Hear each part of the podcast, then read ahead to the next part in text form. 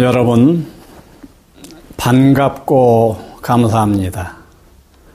아, 이 자리 함께 하신 인연 공덕으로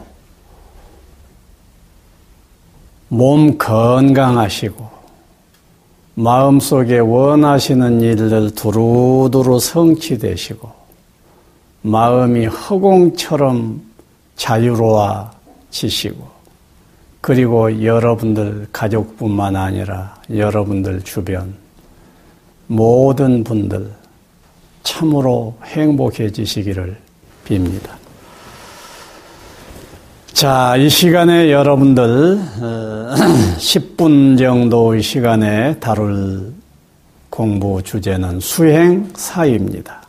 수행 사위. 불교에서는 수도이차라는 말이 있습니다. 수도이차다 이 말하고 같은 말입니다. 수도다 수행이다 같은 말이죠.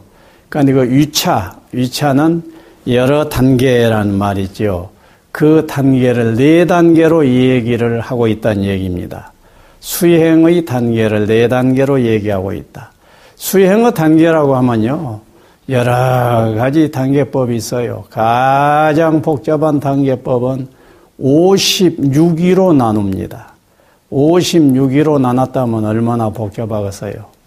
내가 알고 있는 수행의 2차로 해서 선정 중심으로 나누는 것만 하더라도 12개, 12단계 이상 올라가지요. 명득정, 명정정, 인순정, 무관정, 초선, 이선, 삼선, 사선, 공처정, 식처정, 무소유처정, 비상, 비비상처정, 멸진정, 이런 식으로 13단계로 나누어서도 얘기를 합니다. 그런데 단계가 많을수록 얘기가 복잡해지고 섬세해질수록 어려워집니다. 수행 그렇게 복잡하게 이렇게 이해할 필요 없어요. 서너 단계로 이해하면 좋습니다.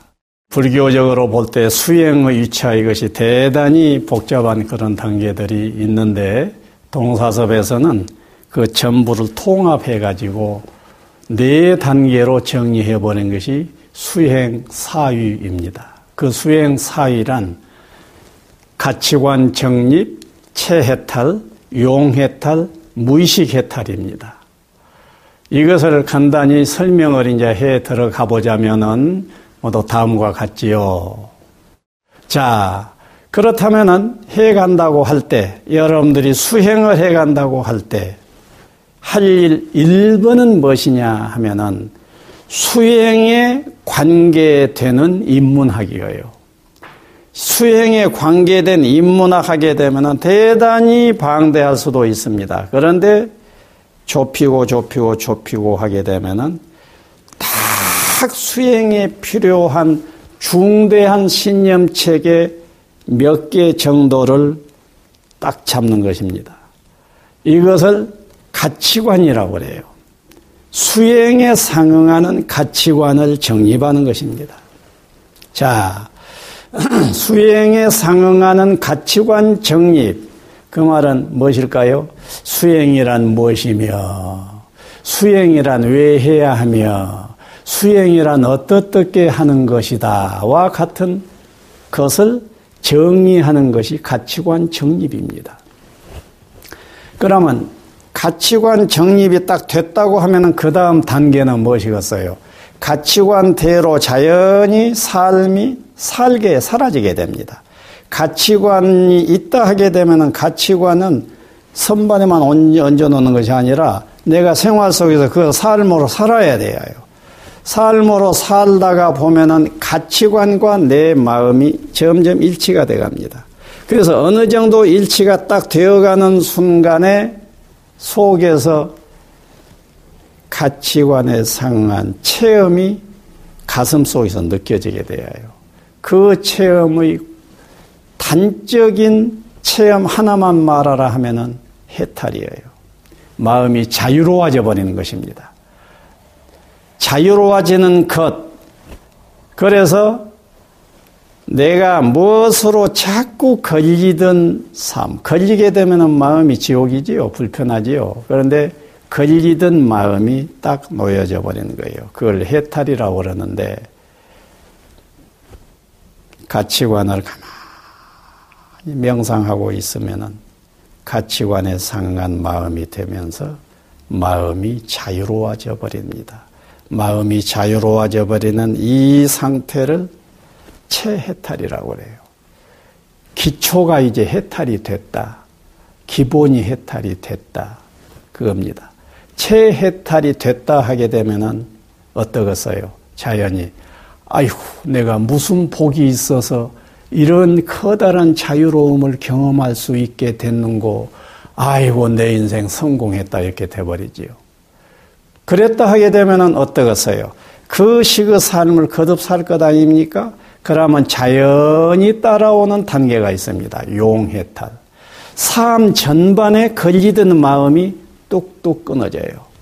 삶을 열심히 살되 과거에는 걸리면서 살았는데 채탈이 안에서 이거지다 보니까 생활 전반에 걸쳐서 걸리던 마음들이 점점점 안 걸려. 그래서 살되 자유로워. 자유로움을 가지고 살게 돼. 이것이 용해탈이에요. 용해탈.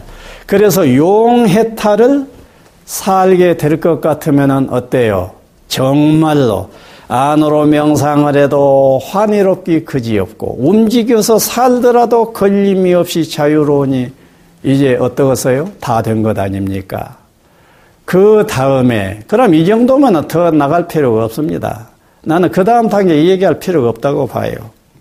그런데 그러나 그 다음 단계까지 얘기를 해줌으로 해서 채탈 용해탈로 재미 보는 사람을 게으르지 않게 할 수가 있어요. 무의식 해탈이에요. 그러면 네가 꿈속에서도 그렇게 자유롭느냐? 네 무의식까지도 그렇게 자유로울 수 있느냐 하면은 아무도 예 그럴 수 있습니다는 못하는 법이라고. 그래서 무의식 해탈이 되어져야 돼요. 그래서 용해탈이 정말로 잘된 사람은 꿈을 꾸더라도 어때요? 꿈속에서도 걸리지를 않아. 또 꿈보다 더 깊은 단계의 의식 차원 속에서도 걸리지 않고 열려져 버려. 그 상태를 무의식 해탈이라고 그래요. 그래서 내 의식 전체가 여기 위에서부터 저 심층 전체가 일체 걸림 없이 허공처럼 자유로워져 버릴 때 그것을 구경각이라고 그러지요. 그래서 무의식 해탈은 바로 구경각입니다. 자, 먼저 여러분들이 마음 공부하시려면은 마음 공부에 관계되는 가치관 정립부터 하세요. 가치관 정립이 됐다 하게 되면 가치관대로 실천을 해봐요. 실천을 하다가 보면은 어때요? 실천을 하다가 보면은 자연히 자유로워져 가는, 자비로워져 가는, 자제로워지는 이것을 경험하게 됩니다. 이 경험하는 것을 체탈이라고 한다고 그랬죠. 그러고 그 상태를 가치관 정립한 것이 기초입니다. 그것을 거듭 안으로 거듭 씹고 또 씹고 또 씹고 하게 되면 체탈이 깊어집니다. 체탈이 깊어지면 어떤다고요? 생활 전반에 가서 걸림없이 해탈스러운 삶을 살게 된다는 것이에요. 그것이 용의 탈이라고 그랬습니다. 그 다음에 어떤 다고 그랬죠? 자, 용의 탈로 이거져서 체탈 오케이, 용의 탈 좋아. 오늘도 체탈. 하, 오늘도 명상하니 우주적인 자유로움을 느꼈어. 생활 속에서도 걸림이 없어. 그래서 가만히 있어도 자유롭고 움직여도 자유로운 상태가 됐어. 의 용의 탈이란 말이에요. 그것이 더 심하고 심하게 되면은 저 무의식까지 해탈되어서 구경각에 이르게 된다 그예요. 자, 여러분들이 세상에 태어났다 하게 되면은 궁극적으로 할 일은 여러분들의 마음 관리입니다. 그래서 가치관 정립, 체탈, 용해탈, 무의식 해탈 이것을 유념하면서 여러분들 그 소중한 마음을 적당히 던져놓지 말고 참으로 우주적인 자유로움과 우주적인 자비로움으로 사시기를 빕니다. 예. 감사합니다.